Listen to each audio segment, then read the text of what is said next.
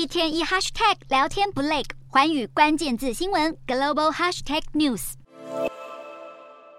2022年2月24日，俄罗斯总统普丁一声令下，宣布俄国政府将对乌克兰发起特殊军事行动。眼看自己的国家陷入战火，乌克兰总统泽伦斯基在开战当日与多国领导人进行了一连串紧急通话。美国总统拜登随即做出公开回应，国际间多国政府以及大大小小的国际企业也开始在各领域层面制裁俄罗斯。不过俄军的行动并没有就此停下。4月18日，俄军在乌克兰东部前线发起了新一波攻势。经过数周激战后，6月25日，北顿内茨克市长表示，俄军完全占领了这座前线城市。眼看战火一发不可收拾，北欧的芬兰及瑞典打破了长期坚持的不结盟立场，在7月5日正式与北约签署一份成为北约军事同盟成员国的议定书。在乌军顽抗下，俄国进展不利。9月21日，普丁宣布将进行俄国二战以来的首次动员，并下令召集30万的预备役人员，这使数千名俄国役男怕被征召而大举出逃。俄军更接着在12月16日发动开战以来最猛烈的飞弹攻击之一，而目标则是针对乌克兰境内的各大基础建设，